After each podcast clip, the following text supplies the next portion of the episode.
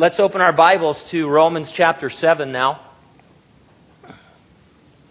We're going to look at verses 1 through 4 since I've eaten up all of our time. And then we're going to go into a time of worship and just praying for one another. But we're in Romans and we're starting chapter 7.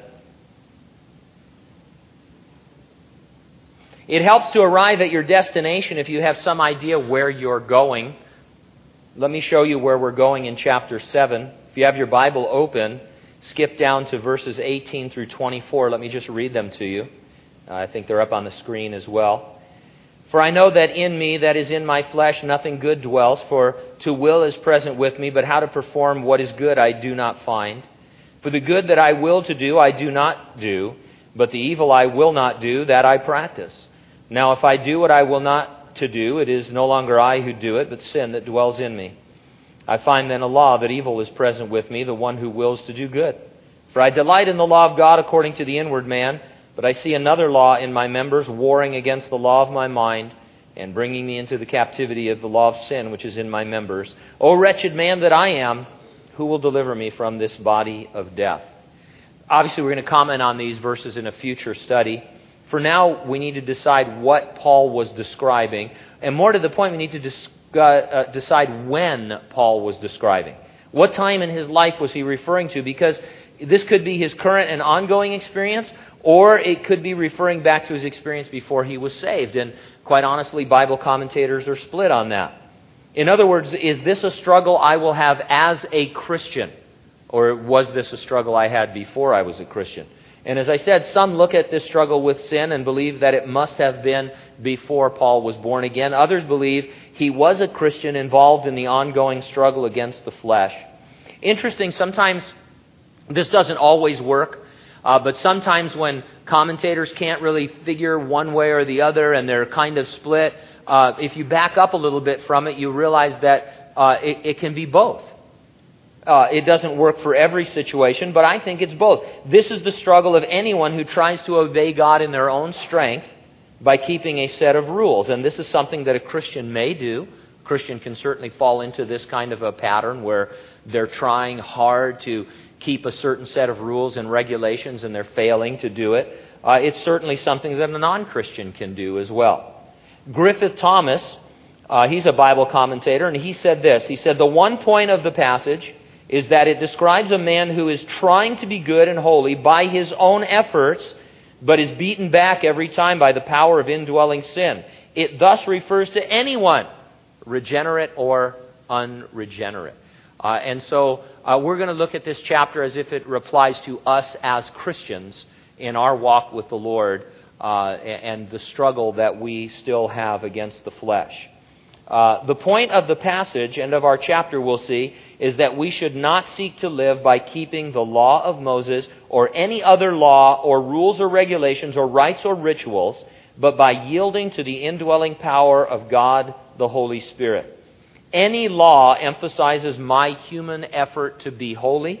No amount of my human effort can sustain a victorious, fruitful Christian life, whether uh, certainly not before I'm saved, but not afterwards either. Too many Christians put themselves under some law, under some rules, and then they struggle unsuccessfully to grow when God wants us to abide in a personal relationship with Him that will bear fruit. Or they think that they're actually growing when in fact it's uh, all an outward show. I can illustrate this by pointing to the Pharisees. They approach life by trying to keep the law of God. They were considered the super spiritual elite among the Jews. Now, we, looking back on the Pharisees, because we have the advantage of Jesus Christ commenting about them, we see them as dopes. You know, guys that were, you know, just hypocrites and trying to do something. We, we call people Pharisees, and, and it's, a, it's a derogatory thing, but to be called a Pharisee in the first century was a tremendous compliment. Jesus at one point said, Unless your righteousness exceeds that of the Pharisees, recognizing that they had a pretty high standard of righteousness. I mean, these guys tithed of their mint and cumin. They, cumin is really small. I was looking at some cumin the other day. and it's tiny. I don't know how you tithe of that. Maybe you get a gram scale or something like that, but it's crazy. And so these guys were considered super spiritual. Jesus, however, had issues with them. He pointed out repeatedly that their keeping of the law was all outward. It was all external. It had no real effect on the heart. As such, they were, he said, like a freshly painted tomb. They looked great, but inside they were rotting away. Uh, you know, you can go to the graveyard and it, it can be well manicured and mowed properly and everything edged just right, and there's flowers or flags or whatever people put out. But you, you have a suspicion that the bodies that are in those graves are not as well preserved as you know they should be. Uh, they're decaying and they're decrepit, and it's, you know, you've seen all those CSI shows where they exhume bodies. They love to exhume bodies. And then there's some corpse in there, like that. I thought I paid for embalming. Yeah. And so it's crazy. And so Jesus said, hey, that's, that's what it's like to keep a law. The law of God or any other law, that's what, that's what it reduces to. And so at first, you think you're struggling and you're beating yourself over the head and you think, oh, I'm falling short. And then at some point, you think, no, I finally found some things that I think I can do. I'm tithing of cumin. Pastor Gene said it was impossible, but I can do it. And so, you know, I don't know what you're doing, but I'm tithing my, my spice rack. Probably on Sunday, I'll find a whole bag full of spices now. I better not. We have hidden cameras you don't know about. But anyway. I'll set Kenny loose on you. That's what I'll do. So, but uh, uh, you know, and and then you pass over into, yeah, I found it. I'm doing it. I'm the guy. And then you start, you know, dropping remarks about how spiritual you are and how often you pray and how many meetings you went to and you know all these other things. Uh, and it's all external. Even though Jesus was clear that keeping the law was not the way to walk with Him. In the book of Acts, you see that many of the Jews still tried to put the saved Gentiles under the law demanding that they be circumcised and keep the Sabbath, and in other ways conform to the rules of Judaism. So you'd think after Jesus' uh, analysis of the law and what it was doing, and then he rose from the dead, uh, you would think the Jews would, would have a different feeling, but no, they thought, no, here's what we'll do. We'll merge Christianity, or what we believe to be Christian principles, with certain laws and, so you can be a Christian when you're also a Jew and keeping the Sabbath and being circumcised and all that. And we've pointed out many times over the years, there are Christian groups that do this as well. They pick one or two things that they say, this is it. You're, you've got to be saved by grace through faith, and you do this. And then you're a real Christian. No one is to try to live the Christian life by keeping the law, not Jews, certainly not Gentiles.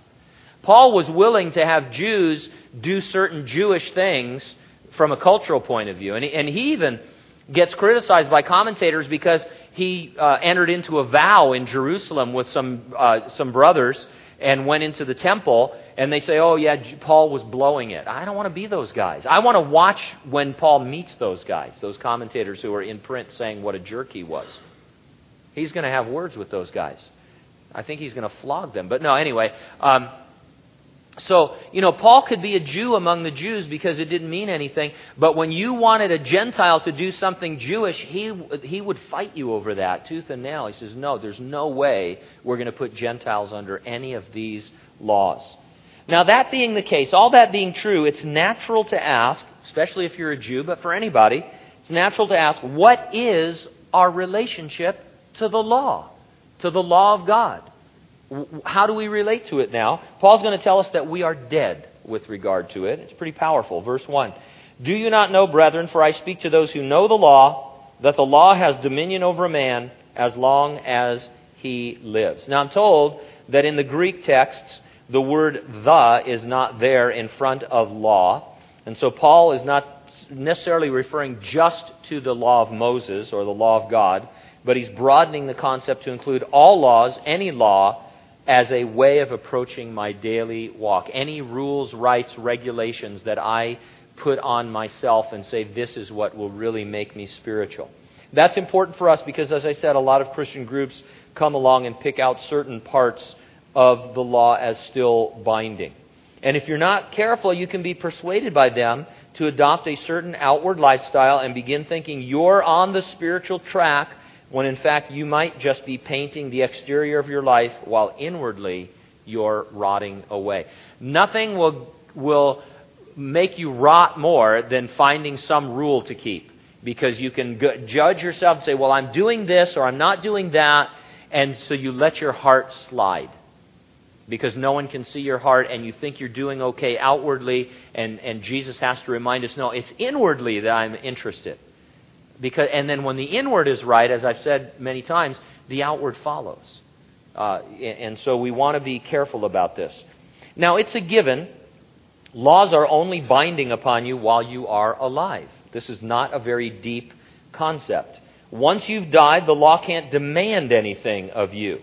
Paul is going to argue that you are dead with regard to the law and all such laws, and he does it by giving you a specific illustration of a situation where, under normal law, a person dies and it sets another person free. And so, verse 2 a woman who has a husband is bound by the law to her husband as long as he lives.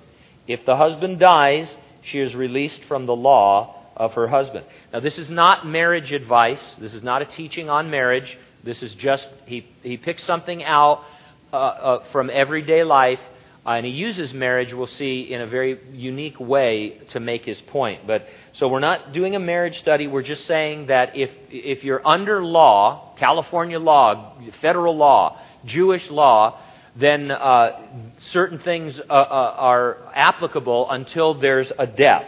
And so Paul says as long as a woman is married under their legal system, she was bound to her husband and, uh, uh and, and unless he died.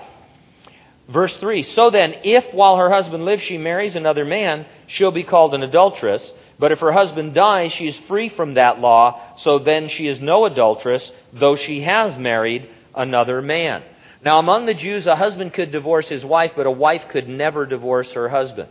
A woman who divorced her husband to marry another man was considered to be committing adultery. And so that was just uh, basic stuff for the Jews. Paul wasn't teaching them anything, he was just appealing to their legal system and things that they knew to be true. If you were married, you were subject to the prevailing laws. In the case of wives, if their husband died, they were free from the law that would make them an adulteress if they entered a new relationship. That, that's Basic, right? Makes sense? Okay. Therefore, my brethren, verse 4, you have become dead to the law through the body of Christ, that you may be married to another, to him who was raised from the dead, that we should bear fruit to God. Just as death breaks the marriage relationship, so your death with Jesus Christ breaks your relationship to the law of Moses and law in general as a way of life. Now, the argument that always gets raised is that if you are free from keeping the law and all law, then you will be lawless. That is, you will be free to commit all kinds of sin. And on, on the surface, if a person says, you're under no law, you're dead to the law, then I think I'm going to finally buy a Corvette and go 200 miles an hour because there's no law. You know, so that's where my mind kind of takes me. And, and so it's natural to think, okay, if I'm free from the law, then I'm going to be a lawbreaker. I'm going to live lawlessly. That argument always gets raised. But think of this illustration of marriage that Paul is using. The wife set free by the death of her husband. Is she now free to become promiscuous or a prostitute? Well, no. She's free to marry another. And in this case, Paul's going to say, and the other person you marry is Jesus Christ. And so you're set free from the law not to live lawlessly, not to be promiscuous, not to be a prostitute. You're free to be married to another and to enter into a personal relationship that is much more powerful than a legal relationship. One marriage was broken by death, the death of Jesus on the cross and where we died with him, and a new marriage is entered into. The Christian is now married to another. We would say we are engaged because that's the uh, situation that we find ourselves in. But under the Jewish situation, if you were engaged, you were considered married. You just hadn't consummated it. So we're the engaged, betrothed bride of Christ. It's this new, living, vibrant, dynamic personal relationship to Jesus Christ it's in that that we derive power to live and to grow and to have victory over sin. We are not dead to law so that we can live as we please. No right thinking person really comes to that conclusion. If somebody comes and tells me their husband dies and my husband is dead, I don't say, Great, you're free to be a prostitute now. Go out and live a promiscuous lifestyle. No, I say, Well, praise the Lord. You're free to remarry in the Lord and find joy. And, and so Paul's saying, yeah, hey, you're dead to the law. You want to know what your relationship to the law is? You're dead to it. And now you have a much better husband. Now you have a relationship not to law, but to the Lord.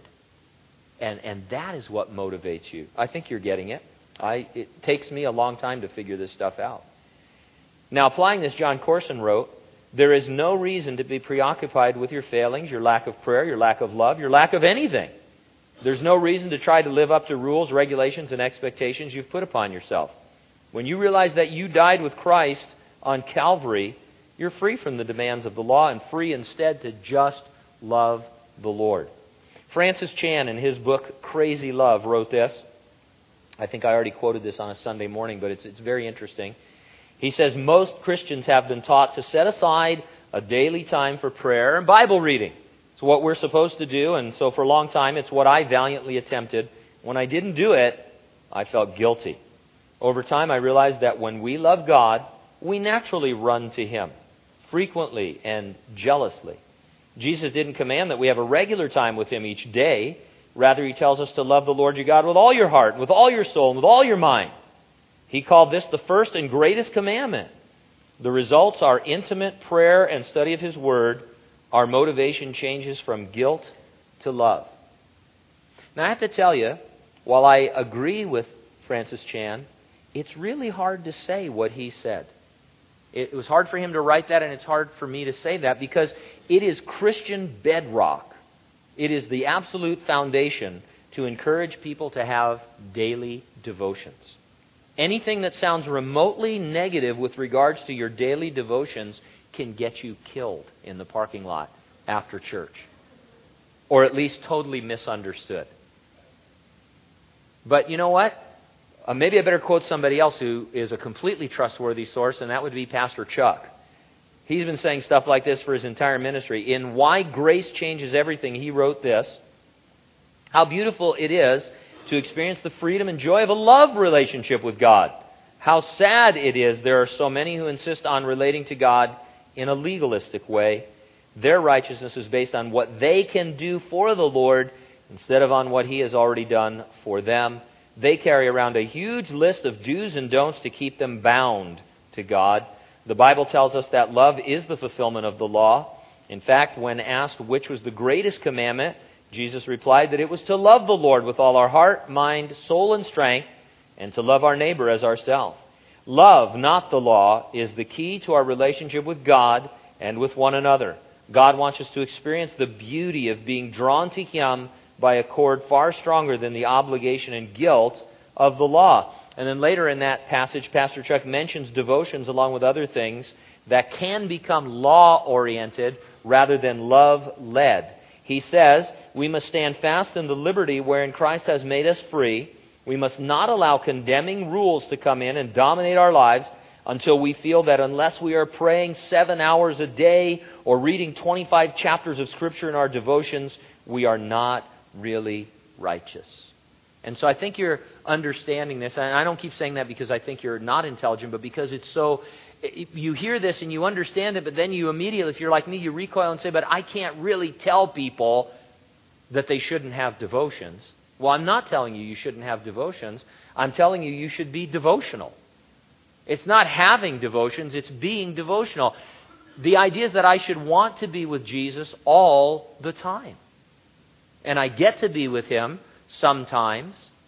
I, I can schedule that time because, you know, that, I mean, there's nothing wrong with that. But the idea is that I am not more spiritual when I keep my devotions. And if I miss them, I am not less spiritual by definition. Because I need to love the Lord with all of my mind and heart and soul and strength all of the time. A lot of these guys that, that use this uh, or talk this way, they use the illustration of the uh, the mom or dad, you know, uh, coming home after they've been gone for a while and the children running to them, wanting to be with them. Pam was always really good about the kids. You know, she, she would build excitement for me to come home, except those nights when there were spankings to be had. But anyway, which were most nights. But anyway, uh, that's not true. But she would build excitement, and when, I remember when we, li- especially when we, li- the kids were really little, and we lived over on Harrison, and there was a, one of those crazy burglar windows right next to our door. You know, you know what I mean? The window that you can just break real easily and open your front door. Uh, and so the kids would stand there and they would watch for me to come home, and they get super excited when I would come home. You know, and I'd get super excited to see them. And so, you know, and and uh, you know, it was it was different than coming home and saying, "I've ordered the children into their bedrooms for your devotional time with them." They don't want to really have anything to do with you because you know there's something on TV, uh, but they are you know are going to be made to feel guilty and unloved if you don't go in and talk with them. And so you you have uh, 10 minutes, and we'll set the timer. Uh, you know, with each one equally. And so, you know, uh, hopefully we don't approach life that way. Uh, and so, yet we approach the Lord that way. We say, "Well, Lord, you know, i have got I've got ten minutes here, and uh, then the rest of the day is mine." Maybe you'll break through and tell me to talk to somebody or some, but probably not because I've got a lot to do today. Uh, and, and so and we can easily fall into that trap and begin to live an external life when the Lord uh, has such an amazing love for us uh, that we just want to be with Him all the time. And this explains to me why Jesus, when He was on the earth, I mean, I look at it sometimes. I think, man, how I I I, I I'm, I'm trying to convince Pam I have a sleep disorder but it's you know, as soon as I sit in the chair, I'm asleep. Uh, you know, and and um, it's crazy. I drink coffee like a madman at night. I can drink coffee. I can drink a hundred cups of coffee and go right to sleep. I don't know what's happened to me, but uh, that's why I'm interested. I found some coffee online that's eight times the normal caffeine. It's a guy that's got a formula. I can't wait to get some of this stuff and just give it a try. There's a warning label. They don't know how much of it you can drink before you die, but, uh, you know, they think it's quite a bit. But anyway, uh, that's an aside. But, you know, Jesus, uh, you look at Jesus and he's ministering and he's, he's going like crazy for, you know, and then while his disciples are asleep, he's spending all night in prayer with his Father. Not out of guilt, not out of, uh, you know, condemnation, but because he, he just missed talking to his dad. He was so busy that he had to catch up on it. Uh, and so that's the attitude that we need to regain. It's the attitude that you had if you got saved later in life. Uh, if you were, in one sense, it's a blessing to get saved later in life because you have a, a comparison. You have a, a point of comparison. You can, like some of those guys and gals in the in the video. It's like, yeah, I was this way, now I'm this way. a lot of you were saved as children, and and you know you're just as saved, by the way. And I'm, I would rather have been that my testimony, but sometimes it's hard to see the contrast. Uh, and, and so when you first get really saved coming out of a lifestyle like that, man, man, you're just in love with Jesus and you just want to spend time with Him all the time, reading and studying and, and hanging out with the Lord. Uh, and then over time, these ideas about the law start to creep in, and other Christians start to put burdens on you that uh, you know, because that's what Pharisees do. They put burdens on people that they can't lift, and you start to have rules and regulations, and it can become a lot more mechanical. And that's why Jesus, he went to a really good church, the church at Ephesus, and he said, Oh, man, are you guys doing it right? You're doing this, and you're doing that, and this, you've got programs, and you've got all this stuff going on, but your love has grown cold. You've left your first love, and so you really need to get back to that. And so it's a constant, I think, exhortation and exercise for us to want to get back to our first love. And what Paul is telling us is you don't get back there by renewing a relationship, uh, renewing your vows, as it were, with the law. By saying, okay, I'm, I'm not really walking with the Lord like I should, so I'm going to add five minutes to my devotions tomorrow morning. No, you just need to repent and become more devotional all along with your life and just get back to where you really believe that your life is a living sacrifice and whatever the Lord wants you to do, you're going to do it. Uh, and so it doesn't, it's not measured by percentages or, or time or anything like that. And and certainly we don't want to if, if you become the kind of person or if i become the kind of person who goes around and starts telling people how many hours i spend in prayer and how many chapters i read and how many you know all of this stuff man i'm going to start carrying cumin around with me, and I'm just going to start counting it in front of people then and say, I'm tons more spiritual than you because I've got, you know, I've got my tithe for the month all set out here in little baggies. Maybe not baggies. I don't want to get in trouble, you know. Really, officer, it's cumin. I'm a super tither, you know, but uh, you know what I mean. Somebody gave us uh, uh, cinnamon basil last week, and it looked just like a three finger bag of weed, you know, and I thought, I, what am I going to do? I'm not going to get back. I'm going to get pulled over. Local chaplain, you know, tested tested positive for cinnamon. Uh, but anyway, so I think you understand. I hope you do. So the thing you get. So the idea it's kind of interesting. So here's the thing. So you, I get up here and I say you don't need to have devotions, and you receive that by thinking that means I want to have them more than I ever have before. Do you understand? It's kind of a it's an interesting thing. You're set free from the mechanics of it so that you can just do it all the time. And it should encourage you to do more. And it, if it encourages you to do less, to say, man, I just, I can, I don't have to read my Bible, I don't have to go to church, I don't have to witness, I don't have to do anything, then you're saying, I've been set free from my husband to be a prostitute. I can be as promiscuous as I want. I don't need to marry this other individual who loves me with an everlasting love and has drawn me with cords of love. And no person, no real Christian can, can think that way. And that's why Paul always says, God forbid. Who, what are you thinking? Hey, you've been set free from this terrible bondage, this terrible husband, as it were, to be married to the one who loves you. How many love stories have you seen or read about, you know, where there's this you know, the, the true love is here, but, you know, they're stuck in this relationship, and then finally the husband dies.